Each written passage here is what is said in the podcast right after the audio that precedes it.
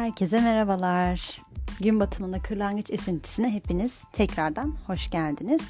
Normal şartlarda bu kaydı ben gün içerisinde böyle kahvaltımı yapacaktım. İşte etrafı düzenleyecektim. Her şey tamam olacaktı. Ondan sonra yapacaktım ama içimde böyle enerjisini tarif edemediğim bir şey olunca dedim ki ben en iyisi bunu çıkartayım. Rahatlar yüksek ihtimalle bedenim. Rahat rahat yaparım kahvaltımı diye düşündüm. Şimdi bugün benimle benim için daha doğrusu e, çok severek takip ettiğim ve incelediğim bir konudan bahsedeceğim. Konu böyle birazcık alakasız bir girizgah gibi durabilir ama toparlayacak ilerleyen dakikalarda. Şimdi şöyle yeni yıl yaklaşıyor işte bugün 11 Aralık.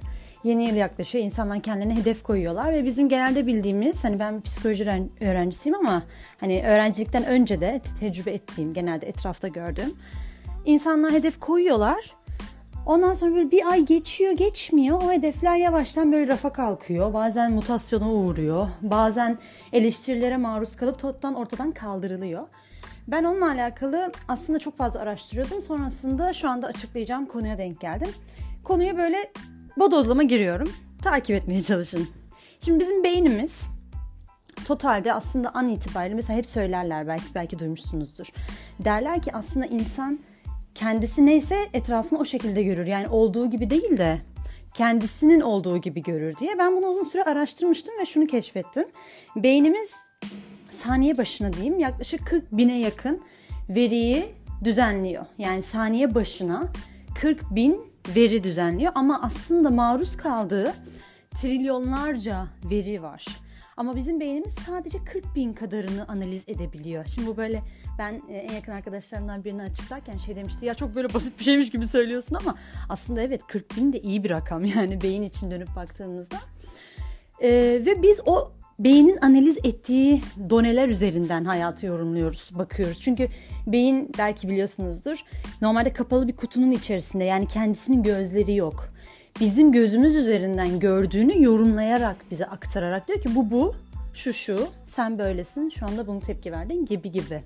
O yüzden geriye dönüp baktığımızda aslında beynimizin bunu yapmasının bir sebebi var. Tabii ki bizim hayatımızı kolaylaştırmak. Çünkü trilyonlarcasını analiz edebilir miydi? Yaratılış itibariyle Allah isteseydi ederdi. Sorun değil ama demek ki gerekmiyor. Çünkü her çeşit veri var. İyisi var, kötüsü var ama biz beyne program gibi düşünün, bilgisayar programı gibi düşünün, telefonlarda uygulama gibi düşünün. Onun kodunu veriyoruz. O koda denk gelen verileri o bizim için inceliyor. Bütün hepsini incelemiyor.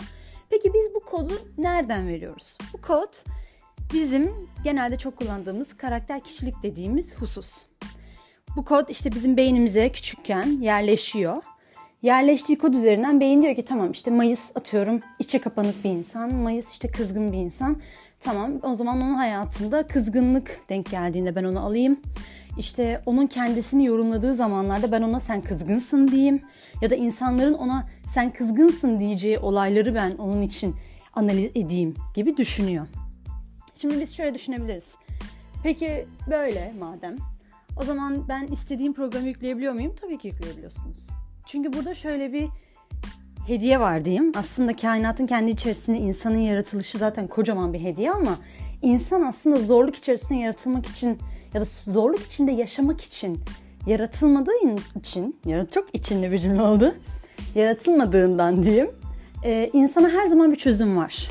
Çünkü insan hakikatte çok sevgiyle yaratılmış bir varlık. Yani mesela küçüklükten düşünün. İşte küçük çocuklar böyle kendilerini çok severler. Hatta ben geçenlerde bir şey okumuştum. İşte hiçbir çocuğun göbeğini gizlediğini ya da işte bacakları kalın diye kendisinden utandığını görmüş müydünüz diye. Gerçekten öyle. Küçük çocuklar kendiyle barışıktır. Ne istediğini bilir. Sıkıldığı zaman bırakmayı bilir vesaire vesaire. Tabii bunlar daha detaylıca başka bölümlerin konusu olsun. Biz burada şunu görüyoruz. Şimdi ben bu programı, bu uygulamayı çok küçükken indirmişim ama indirirken şöyle bir handikap olmuş etrafımdaki insanların benimle ilgili yorumlarını almışım bir. İkincisi etrafındaki insanların hissettiği duyguları kendimin hissiyatı gibi almışım. Mesela atıyorum annem, babam, e, benim için yakın olan diğer insanlar olabilir. Ya da annemle babamın diğer insanların etrafındayken hissettikleri olabilir. Onların hissiyatını mesela diyelim birisi öfkelendi. Ben bana karşı bir öfke gibi almışım. Çünkü ben merkezli yaratılıyoruz biz yaratılış itibariyle bana karşı bir öfke olarak aldığımdan Dönüp demişim ki o zaman ben öfkelenecek bir insanım demek ki. Ya da birinin benim fikriyatımı ya da işte isteğimi reddetmesini ben dönüp demişim ki demek ki benim fikirlerim değersiz ya da benim fikirlerim önemsiz. Çok da üstüne düşünmeyeyim ben bu isteklerimin ve fikirlerimin demişim.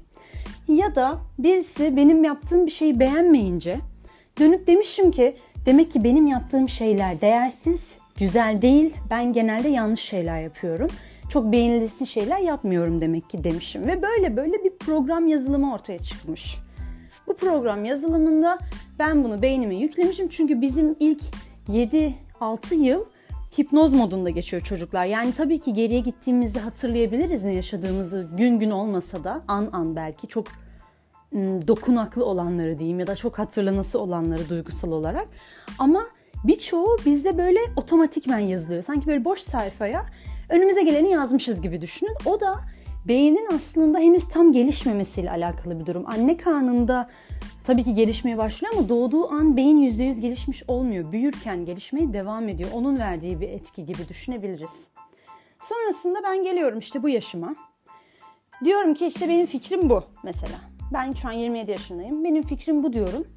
Ama insanların itiraz etmesi ya da benimle aynı fikirde olmaması beni endişelendiriyor. Oysa ki 27 yaşında bir insanın kendi fikri olabilir mesela. Ya da işte efendim söyleyeyim ben bir şey yapacağım diyelim. Bir yemek yapacağım ya da bir proje yapacağım. Kaygılanıyorum ya beğenilmezse diye. Oysa ki 27 yaşında bir insan diyeyim.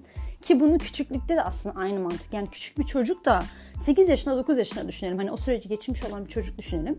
8-9 yaşında bir çocuk da aslında yaptığı işin beğenilmesi yönünde bir kaygı taşımamalı. Çünkü ya ha 27 ha 7 olmuş fark etmez ama herkesin kendine göre bir fikri vardır.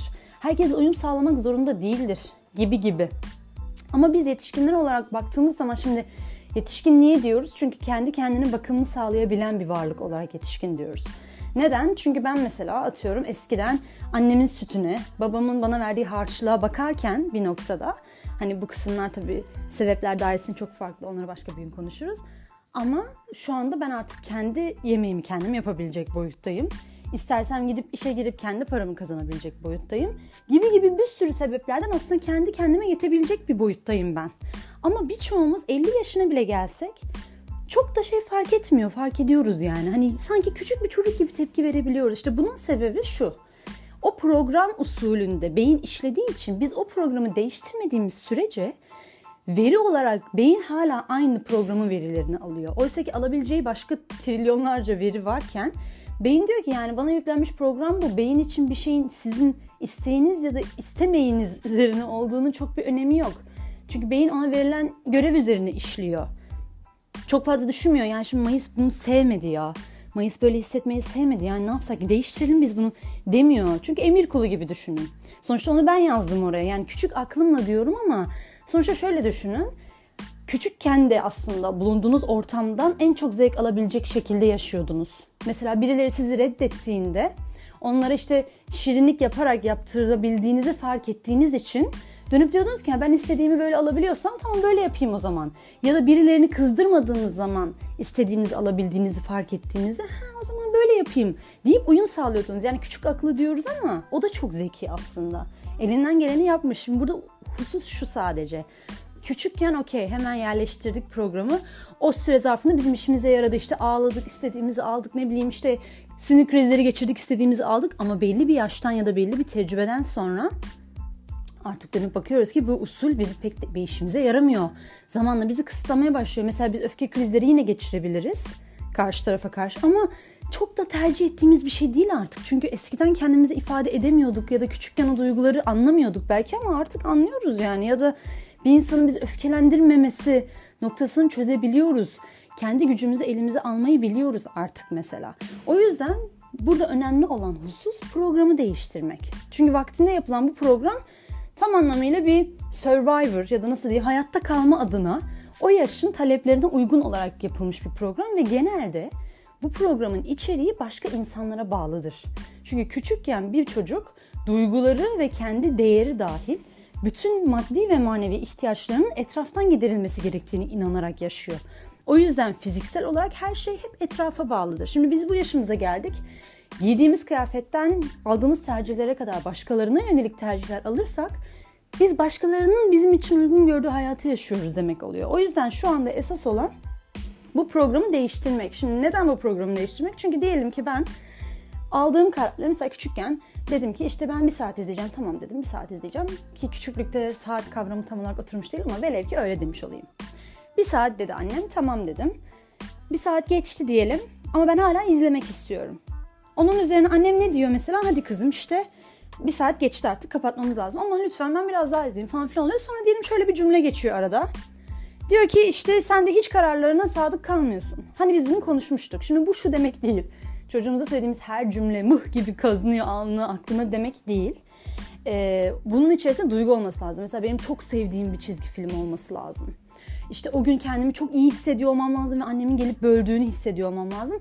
Annemin de çok sinirli olması lazım mesela. Böyle duygular havada coşuyor olması lazım ki o bende kazınsın. Diyelim ki ben böyle bir karar aldım. Dedim ki ha demek ki ben kararlarının arkasında durabilen bir insan değilim. Ve geldim 27 yaşıma, 30 yaşıma, belki 17 yaşıma. Döndüm dedim ki ben işte bu yıl yeni yılda atıyorum ya da yeni doğum günümde mesela. İşte her gün spor yapacağım. Benim beynimde şöyle bir şey oluyor. Şimdi programda usul şu olduğu için Mayıs aldığı kararların peşinde ya da arkasında durmaz gibi bir kod var. Şimdi benim beynim ne yapacak? İlk önce tamam diyecek karar aldırıyoruz. Karar aldırmada bir sorun yok ama adı gibi emin bu kararın devamının gelmeyeceğini çünkü programda yok. Programda olmadığından uygulamada da olamaz. Çünkü ben veriyi giriyorum, çıktı benim uygulamam oluyor. Aksiyon oluyor yani, hareket oluyor. Şimdi ben veriyi girdim, karar. Karar benim beynimin algoritmasında nasıl bir sonuca varıyor? Sonuçlanmamalı. Tamam o zaman ne oluyor? Ben işte bir gün geçiyor benim beynim diyor ki tamam hadi yine iyiyiz. İkinci gün geçiyor diyor ki acaba çok mu büyük bir hedef koyduk ya? Sanki zor geldi bu bize. Üçüncü gün geçiyor diyor ki işte neyse ya boş ver ya zaten ne daha üç gün oldu yeniden karar alalım. Hani devamlı yeniden o karar düzenleniyor. Sonra dördüncü gün geliyor. Beynim diyor ki işte evet dört gün oldu. Hiçbir yere varmış, varmış değiliz yani sonuç da alamıyoruz. Yavaş yavaş 5, 6, 7, 8'e doğru beynimden gelen işte bu arkasında durmaz kararını verebilecek duygular benim hayatımda yerini bulmaya başlıyor ve ben en son bir gün bırakıp diyorum ki zaten ben hangi kararımın arkasında durmuşum ki bunun arkasında duracağım. Şimdi burada çıktı bir davranışsızlıkla beraber bir duygudur. Çünkü düşünceler beyinde belli başlı sinirleri harekete geçirir ve o sinirler bizim vücudumuzda duygu olarak hissedilir. Biz mesela atıyorum öfkelendiğimiz zaman aklımızdan bir düşünce geçer ve o düşünce bizim belli başlı duygularımızı tetikler. Aynı şekilde ben de bu kararsızlığımdan kaynaklı olarak böyle bir kararsızlık ya da kararın arkasında duramama halinin neticesinde işte kendi kararlarının arkasında duramayan Mayıs'ın duygularını hissetmeye başlıyorum ve aynı o bilmem kaç yaşındaki 6 belki 5 belki 7 yaşındaki Mayıs gibi kendime karşı bir değersizlik oluyor. Ben niye yapamıyorum oluyor. İşte herkes yapıyor benim bir eksiğim mi var oluyor. Zaten şimdiye kadar hiç yapamadım oluyor. Benim bu hayatım nereye kadar böyle gidecek vesaire vesaire bu böyle coşup gidiyor. İşte bu noktada önemli olan şey şu. Kişinin kendini eleştirmesindense önemli olan altta yatan programın farkında olmak. Şimdi normal şartlarda şöyle bir tavsiye de verilebilir. Denebilir ki işte tek tek gidin üzerine. Tek tek neyi programlamışsınız onların hepsini tek tek algoritmadan silin. Onun yerine yenisini koyun. Okey bu da bir yöntem. Benim bugün anlatacağım yöntem ise şu. Mesela şöyle düşünün. Genelde bu örneği belki görmüşsünüzdür ama genelde verilir. Siyah mürekkep dolu bir bardak düşünün. Şimdi o bardağı ben şeffaf istiyorum. Bembeyaz su istiyorum. Şimdi benim bunu yapabilmem için iki tane yöntemim var. Ya o suyu bir şekilde buharlaştıracağım, mürekkebinden ayıracağım. Sonra o buharlaştırdığım taneleri bir araya getireceğim. Ya da beyaz suyu yani şeffaf olan suyu eklemeye devam edeceğim. Zamanla o siyah, o kararlılığını, o karalığını bırakacak, inceleyecek, inceleyecek, inceleyecek ve ben beyaz, şeffaf, temiz su ekledikçe o yerini temiz suya bırakacak. Şimdi biz burada şunu örnek veriyoruz. Ya da ben artık kaç kişi veriyorsam bu örneği şunu örnek veriyorum. Genelde bir program üzerinde yani aksi giden bir program üzerinde uğraşmak yerine bazen yeni bir program inşa edip ona odaklanmak daha çok fayda sağlayabilir. Mesela diyelim benim programlamamda işte kararların arkasında duramaz var. Okey. Peki ben diyelim normal şartlar hani biz şey düşünebiliriz. Peki gerçekten benim programım nasıl olabilir gibi düşünebiliriz. Biz şurada anlıyoruz onu. ekstra bir şey istiyorsunuzdur. Atıyorum hayalinizden geçiyordur ya da çok e, takdir ettiğiniz insanlar vardır. Dizi karakteri olabilir, konuşmacı olabilir, arkadaş olabilir, aileden birileri olabilir. Mesela dersiniz ki ya böyle aklımdan geleni böyle olduğu gibi söylüyor ya böyle hayran kalıyorum. Ya ben böyle iki kere düşünüyorum, üç kere düşünüyorum. Kılı kırk yarıyorum bir şey söylemek için diyebilirsiniz. Biz burada şunu anlıyoruz. Şimdi Allah-u Teala'nın sizi yarattığı sistem üzerine dönüp baktığımızda demek ki sizin sisteminize bu davranış hoş geliyor. Hoş geliyor ki kendinizi iyi hissediyorsunuz. Bizim için önemli olan odur. Programlanma içinde aksi olan şeyler sizi yaşadığınızda ya da hissettiğinizde ya da düşündüğünüzde kötü hissettirir. Kötü hissettirdiği için biz anlarız deriz ki ha bu usulen fıtrata ya da bu kişinin kendi yaratılışına aykırı bir davranış biçimi. Bu şu demek değil. Herkes aynı şekilde yaratılmış. İşte herkesin karakteristik biçimi aynı olsun. İşte herkes zaten dobralıktan hoşlanır gibi bir şey değil. Herkes için fark edebiliyor bunlar. Bazı insanlar çok dışa dönük oluyor ama içe kapanık insanları imreniyorlar. Diyorlar ki ya ne güzel, hayatı ne kadar gizli. Yani ben böyle her önüme gelene her şeyi anlatıyorum. Öteki bak ne güzel onun böyle bir gizemi var. Yani insanlar merak ediyorlar. Yani dışarıdan baksan anlamıyorsun ne yaşadığını diyebiliyorlar mesela. Belki bu insan buna bu kadar gıpta etmesinin sebebi hayatında sevilebilir olmak için, takdir edilebilir olmak için insanlara her şeyini anlatması gerektiğini düşünüp anlatınca da pişman olan bir insandır. Bu her şey olabilir. Biz burada sadece şuna bakıyoruz. Sen yaşarken kendini iyi hissetmiyorsan o zaman senin varoluşuna aykırı bir durum demektir. Peki varoluşuna aykırı bir durumun tersini düşündüğünde kendini iyi hissediyorsan o zaman bu sana uygun demektir.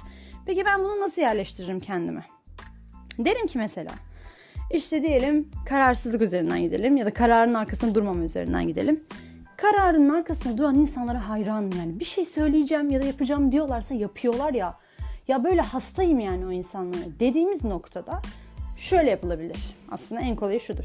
Şimdi bizim bu program dediğimiz husus bizim günlük hayatımızda düşünerek yaptığımız yani mesela düşüncelerinizi keşfedersiniz ya bazen ya da keşfedersiniz demeyeyim de mesela gün içerisinde böyle bir otururken bir anda zihninizde ki gün içerisinde hep düşünce vardır da bir anda zihninizden böyle fark etmeye başlarsınız düşünceleriniz neler geçtiğini. Bu düşünceler bizim buzdağı dediğimiz usulün üstünde kalan düşünceler. Bizim bu program bilinç dışı dediğimiz altta kalan bir program. Yani nasıl mesela siz bilgisayarı açtığınızda o siyah zemin üzerine böyle bir sürü sıfırlar birler görmüyorsunuz da bir Windows ekranı görüyorsunuz ya da bir Apple ekranı görüyorsunuz. Aynı şekilde onun arkasında bir program var, bir kod var. Biz onun arkasından bahsediyoruz. Şimdi biz bu arka kısma nasıl geçiş yapıyoruz? Normal şartlarda arka kısmı aynı bilgisayarda olduğu gibi belli başlı işte atıyorum meditasyonlar oluyor.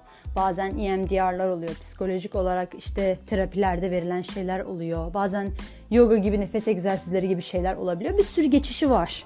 Burada önemli olan şey sadece şu. Şunu ilk önce idrak etmek çok önemli. Benim ana ekranımda gözüken görüntü arkada yazdığım kodun sebebiyetinde gelen görüntü. Yani o onun sebebi. O görüntü kendiliğinden oraya gelmiyor. O kod yazılı olduğu için ben belli bir tuşa basıyorum diyelim. Ve sanki ben o tuşa bastığım için o ekran bir anda oluşuyor gibi. Hayır, o ekran zaten var. Tuşlar da var. Ben o ekrana gelmesini istediğim şey neyse onun bilgisini yazıyorum. Benim oluşturduğum program o programın üzerinden o kodu girip diyor ki tamam o zaman bunu istiyor deyip bunu yolluyor. Aynı şekilde ben eğer kendi karakterim noktasında bir işte sınır çizgilerim varsa bunu asla yapmam, bunu kesin yaparım gibi şeylerim varsa, kendimi yıprattığım alanlar varsa bunlar benim yazdığım programın birer ürünüdür. Neden? Çünkü bu programı ben yazdığım için benim beynim belli başlı noktalarda dönüp diyor ki tamam zaten bu kız bunu asla yapamaz. Mesela atıyorum asla bu kız yeni bir şey deneyemez. İşte ya da bu kız her seferinde insanlara verdiği sözü tutar. İyi de olabilir bu. Her zaman kötü olmak zorunda değil bu arada. Ya da işte bu kız kafasını koyduğu şeyi yapar. Bu programlar yani daha doğrusu bu veriler diyeyim bu programın altyapısında var olan şeyler. Bunların hepsinden nefret etmek ya da sevmemek zorunda değiliz. Bazıları bizim için çok iyi olabilir. Bazıları bizi rahatsız ediyor olabilir. Burada şu an rahatsız edilen hususta konuşuyorum sadece. O yüzden burada güzel olan şey şudur. Biz bu programa geçiş yaparken aslında en çok gün içerisinde kullandığımız ama genelde çok efektif ya da etkili kullanmadığımız bir yöntem var. Hayal kurmak. Şimdi bazı insanlar şey diyebilir. Ben hayal kuramıyorum diyebilir. Sorun değil. Hayal kurma göre çok komplike gün, an, işte mekan, zaman ya da hava durumu gibi detayları gerektirecek bir durum değil. Burada önemli olan şey şudur. Bu kodlamaları biz nasıl kaydediyoruz beyne? Duygularla kaydediyoruz. Yani nasıl bilgisayarda 0 ve 1 var? Beyinde bunlar duygu olarak kayıtlı. Bu düşüncelerin neticesi, bu düşüncelerin tezahürü beyinde birer duygu olarak kayıtlı. O yüzden bizim için önemli olan şey şu. Ben kararımın arkasında duramam dediğim zamanki düşünce sisteminde ben hangi duyguyu alıyorum çıktı olarak? Peki ben kararımın arkasında dururum, denerim ve bir yolunu bulurum dediğim zaman nasıl bir duygu hissediyorum kendi iç dünyamda? Onu düşünerek. Şimdi burada hayal kurmaktan kastımız şu. İnsan Allah Teala tarafından ona programı değiştirme yetkisi verilmiş bir varlık. Mesela bir kedi öğrenebilir. Şu anda kedimi gördüm. Öğrenebilir. Mesela yemeği ne zaman alabileceğini, ona kimin yemeği verdiğini, atıyorum kumunu kimin temizlediğini, kumunun yerini, işte maması eksildiğinde nasıl sesler çıkarması gerektiğini öğrenebilir. Ama kedinin kodlamasını değiştirme gibi bir şey söz konusu değildir. İnsan olmak istediği varlığı yani insanın versiyonları olarak söylüyorum seçebilen tek varlık olarak yaratılmıştır dünya üzerinde. O yüzden bu çok kıymetli. Yani 7'de neyse 70'i o mantığında aslında bu iyi bir şey değil. Çünkü insan insanlık üzerine herhangi bir becerisini hiç kullanmamış demek. Yani 7'sinde dediğimiz noktada o 7'de biten program üzerinden en ufak bir güncelleme gelmemiş demek. Bu tabii ki tercih meselesi. İnsan istemeyebilir ama ruh dediğimiz varlık yaratılış itibariyle böyle yükselmek, genişlemek, büyümek, bereketlenmek isteyen bir varlık. Çok böyle sonsuz bir varoluş olduğu için hani çok fazla ya tamam ben yerimde sayayım ne olacak 7'sinde neyse 70'inde o yani benim için çok problemli değil diyecek bir varlık değil. O yüzden insanlar genelde bu iç hissiyatını, iç isteğini bastırdığında bir bakarsın böyle hiçbir şey yok ya huzursuzluk basmış mı mutsuz. Yani sıkıntı çünkü neden? Ruh bir yerde diyor ki yani biz yükselelim. Mesela ben kararını veri, aldığı kararın arkasında durabilecek bir yaratılış halinde olabilirim ben. Çünkü ruh olarak da ben bunu arzu ediyorum. Yani hani kendimin arkasında durma duygusunu arzu ediyorum. Ama program içerisinde diyorum ki ya benden olmaz ya. Keşke olsa. Hani keşke olsa ama yani benden olmaz. Ben de böyle gelmiş böyle gider. Ben kim değişmek kim dediğim an ruhla beden arasında bir tartışma olmaya başlıyor. O aksilik bazen hastalığa sebebiyet veriyor. Bazen insanın depresyona girmesine sebebiyet veriyor. Bazen insanın kendini sevmediği yönünde daha çok ısrar edip hayatını vazgeçebilecek boyuta getirmesine sebebiyet verebiliyor. Yani bunlar aslında şuna işaret. Mesela bir şey isterken kendinizi böyle içiniz içinize sığmayacak şekilde hissettiğiniz bir şey oluyorsa ama bir türlü ulaşamıyorsanız bu şu demek. Program üzerinde bedeninizin gitmesini istediğiniz yöne, yöne karşı bir engeliniz var ama ruhunuz çoktan oraya ulaştığı için o olmak istediğiniz versiyonunuza. Ruhun çağırması bir zaman sonra size şey yapıyor. Ay Allah'ım yani ne oluyor ya böyle? Ben hani normal yaşayıp gidiyordum ya. Nedir yani bu? Sonra hayaller kuruyorsunuz. İşte ya olsam ne güzel olur aslında. Bu karakter ne kadar işte güzel. O, o hayatı yaşayan insanları gıpta ediyorsunuz vesaire. Aslında Allah Teala sizin yükselmeniz bereketlenmeniz ve büyümeniz için İngilizce tabiriyle expand olmanız için bir sürü vesileyi karşınıza çıkartıyor. Çünkü ruhunuz yerinde durabilecek, yerinde durmak için yaratılmış bir varlık değil. O sıkılır. Çünkü beden yani ruhun içinde olduğu bir varlık değil. Beden ruhun kendisinin içinde olduğu bir varlık. Yani ruh bedenin içinde değil. Beden ruhun içinde. Çünkü ruh bedenden çok büyük bir varlık. Yani kısıtlanabilir bir varlık değil. Anlatabiliyor muyum? Çok fazla böyle bir hapsedilebilecek bir yapı değil. O yüzden burada hayal kurmaktan kastımız şu. O duyguyu hayal edebilmek. O duyguyu. Bir de şöyle bir dipnot geçmek istiyorum. Herkes için farklı olabilir. Ama duygular insanı geçmişe ya da geleceğe bağlayan şeylerde bunu unutmamak lazım. Çünkü beden olarak biz zaten her an hücresel olarak yenileniyoruz. Yani bedenin kendisini biz geçmişten bugüne aynı şekilde getirmiyoruz. Ben mesela 27 yaşındayım. 7 yılda bir bütün vücut kendini yeniliyorken benim aslında 4 kere aşağı yukarı vücudum toptan yenilenmiş bütün hücreleriyle. Şimdi şey diye, diyenler çok alıyor. Ya tamam 7 yılda bir yenileniyor da hani sıfırdan çünkü. Tamamen yeni hücre geliyor. E bu hastalıklar nasıl devam ediyor? Bu hastalıklar şöyle devam ediyor. Bizim hissettiğimiz duygu ve düşünceler kendi hakikatimizle zıtlaştığı zaman yani ruhun isteğiyle diyeyim, ruhun olduğunu bildiği varoluşla düşünce olarak beynin kodladığı varoluş zıtlaştığında beynin hücrelere yolladığı sinyal şu şekilde oluyor. Mesela gelecek korkusu diyelim. Normalde ruhun öyle bir kaygısı var mı? Yok. Ruh için gelecek diye bir kavram da olmadığı için ruhun öyle bir kaygısı yok. Beden için bu kaydolmuş bir duygu. Neden? Mesela ben küçükken atıyorum birisi gitmiştir bir yere. Ben sonra günlerce onu görmemişimdir ve bu bende travmaya sebebiyet vermiş olabilir. Travma dediğimiz husus aslında insanın kendi iç dünyasında yaşanan bir duygusal durum olduğundan benim bedenim bunu kaydetmiştir. Demiştir ki biz gelecekten korkuyoruz çünkü gelecekte ne olacağını bilemeyiz. Bu korku üzerine ben eğer bu düşüncemi yerine getirmezsem yani inceleyip bir şekilde temizleyip ya da bahsettiğim gibi yerine yenisini koymazsam benim bedenim yenilendiği her an değiştirmediği için bu programı bütün hücreleri tekrar tekrar uyguluyor. O yüzden genelde insanlar böyle belli başlı kamplara, programlara gittiğinde, yenilendiğinde vücudunda hastalıkların da yok olduğunu keşfederiz. Çünkü beynin hücrelere yolladığı sinyal ve o tepkiler de demeyeyim de yönergeler değişiyor. Değişince hücrenin verdiği tepki de değişiyor. Mesela kendimden örnek vereyim. Gelecek korkusu olan insanlarda bazen gördüğümüz mesela miyopluk olur. Niye? Çünkü miyop uzağa göremez. Bu normal şartlarda bedenin o inanca verdiği tepkidir. Mesela hipermetrop geçmişini affedemeyen insanlarda olabiliyor. Bunlar tabii kesin kes şeyler değil kesinlikle ama şunu demek istiyorum. Hani zihinsel düşüncelerin bedende etkileri var ya. Aynı o usul. Mesela fazla kiloyu insanların başka insanlar üzerinden ya da kendi üzerinden fazlaca yük alması üzerine yor, yor, yorabiliyorlar diyeyim, yorumlanabiliyor. Ya da mesela sırt ve bel ağrısı insanın kaldıramayacağından fazlasını üstlenmesi olabiliyor gibi gibi bir sürü şeyler var. Ama şunu çok iyi biliyoruz ki bedenle ruh kendi içerisinde iletişim halinde bir varlık. Yani insan ayrı ayrı yaratılmış işte canı istediğinde ruha geçiş yapan olmadığında bedende kalan bir varlık değil. O yüzden burada önemli olan şey şudur. Bedenin duyguları kaydettiğini bilmek çok önemli.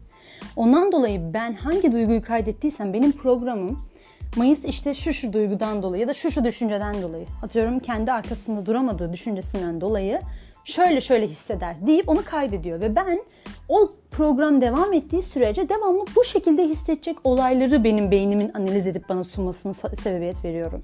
Yani bu şu demek aslında. insanın kendi hayatında etkin olma hali yüzde yüz. Bu şu açıdan demek değil. Hani işte insan kendi kendine olaylar yaratıyor vesaire anlamında söylemiyorum. Beyin noktasında etrafta gördüğü ve gözlemlediği her şeyi insanın kendisinin yorumladığını düşünecek olursak insanın bakış açısı işte efendim söyleyeyim bakan hali insanın tamamıyla sorumluluk alanında demek istiyorum. Yani kim olarak bakıyorsun sen dünyaya? Yani senin beynine göre senin karakterin ve baskın duyguları neler ki sen yine aynı duyguları, aynı düşünceleri, aynı desenleri yaşayacak bir şekilde bir hayat tecrübesi deneyimliyorsun. Bu çok önemli. O yüzden bizim burada önemli olan şey hani hayal etmekten, duygudan kastım şu. Hayal edip acaba ben böyle bir insan olsam nasıl hissederdim, nasıl olurdu gibi zihninizden bazı sahneler geçirebilirsiniz. Ya da sadece onu hayal edebilirsiniz. Bu şekilde yeni bir duygu katmaya başlıyorsunuz bedeninize. Bedeninizin alışık olmadığı bir duygu.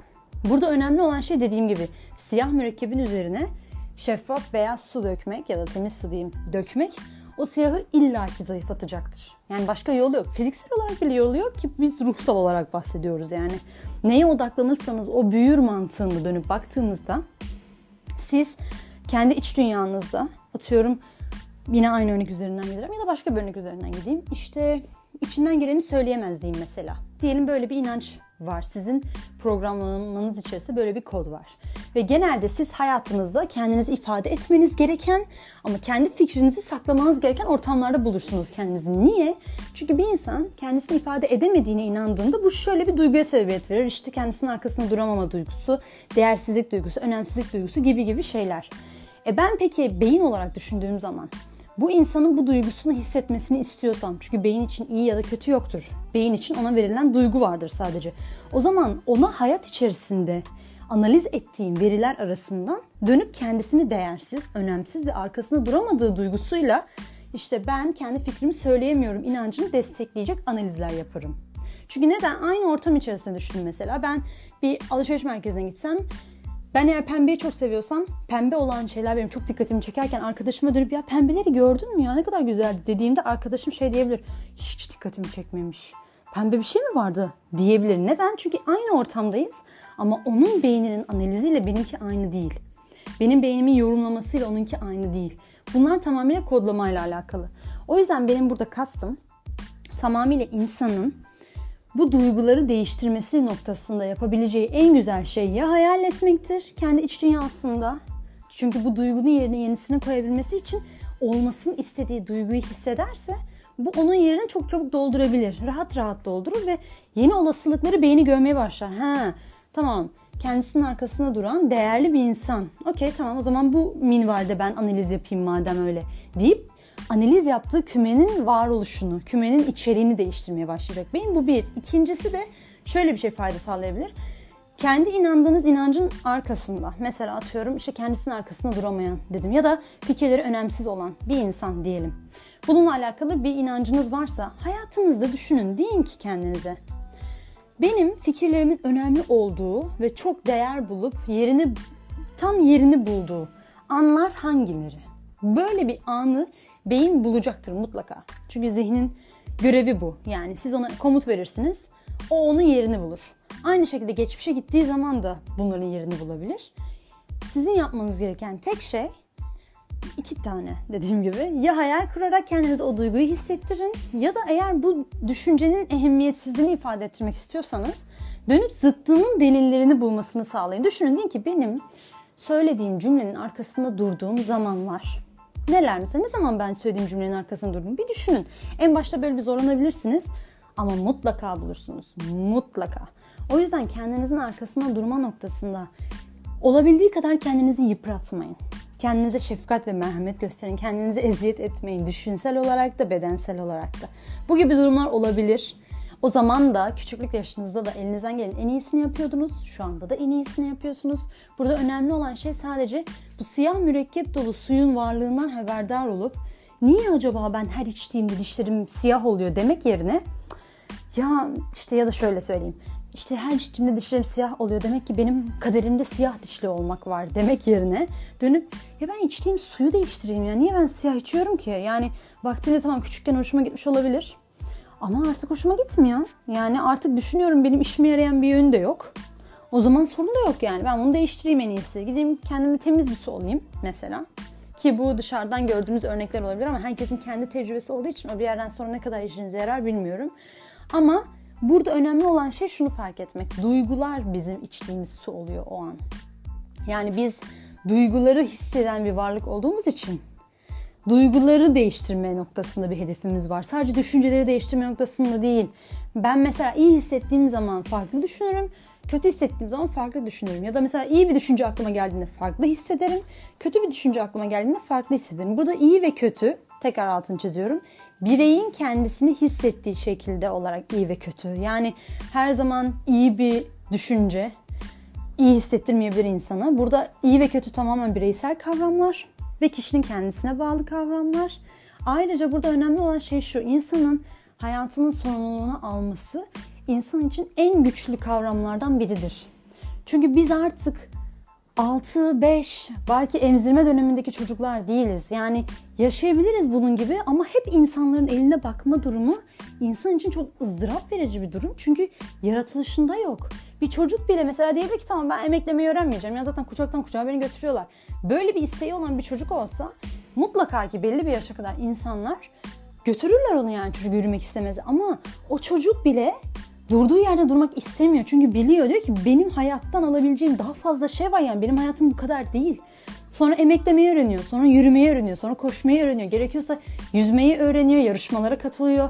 Belki kayak yapmayı öğreniyor. Daha bir sürü şeyler yani bu bedenin içerisinde yaratılmış o bir sürü şey varken insanın kendisini başkalarının merhametine ya da başkalarının fikrine ya da başkalarının inisiyatifine bırakma durumu insanı çok mutsuz eder.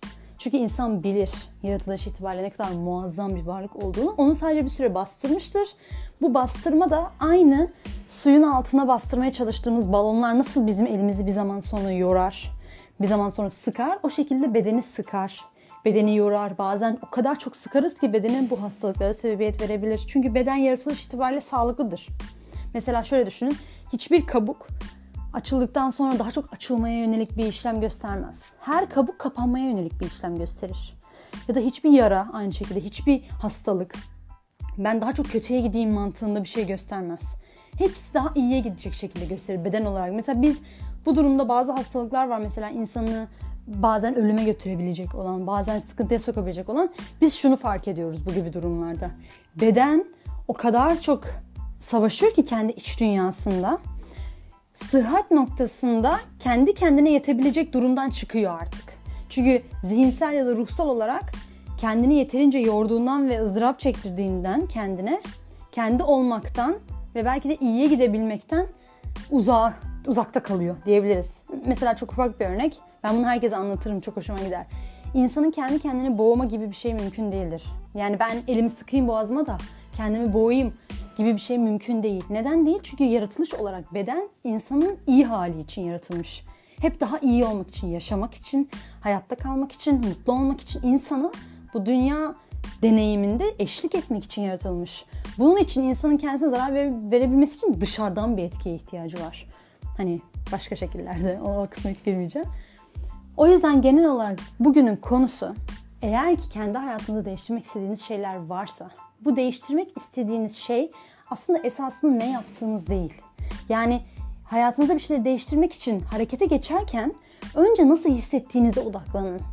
Çünkü o an siz hissiyat olarak bir şey değiştirmediğiniz sürece aksiyon olarak ne yaparsanız yapın hep o aynı çıktıya geri dönecek. Çünkü program aynı.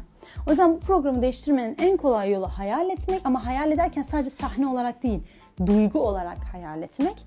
Ya da hayatınızda imrendiğiniz kişilere bakıp, gıpta ettiğiniz kişilere bakıp ya ben bu insanın neyinden hoşlanıyorum mesela? Bu insan hangi özelliği olsa mesela ben çok mutlu olurum, kendimle iyi hissederim gibi odaklarla kendinize aslında size iyi hissettirecek bir versiyonunuzu canlandırmayla alakalı bir destek verebilirsiniz. Bugünlük bu kadar diyeyim. Şimdi gideyim kahvaltımı hazırlayıp yiyeyim. Ee, çok iyi hissettim. Çok teşekkür ederim. Umarım siz de kendinizde kendiniz için güzel şeyler fark edersiniz diye düşünüyorum. Kendinize çok iyi bakın. Allah'a emanet olun.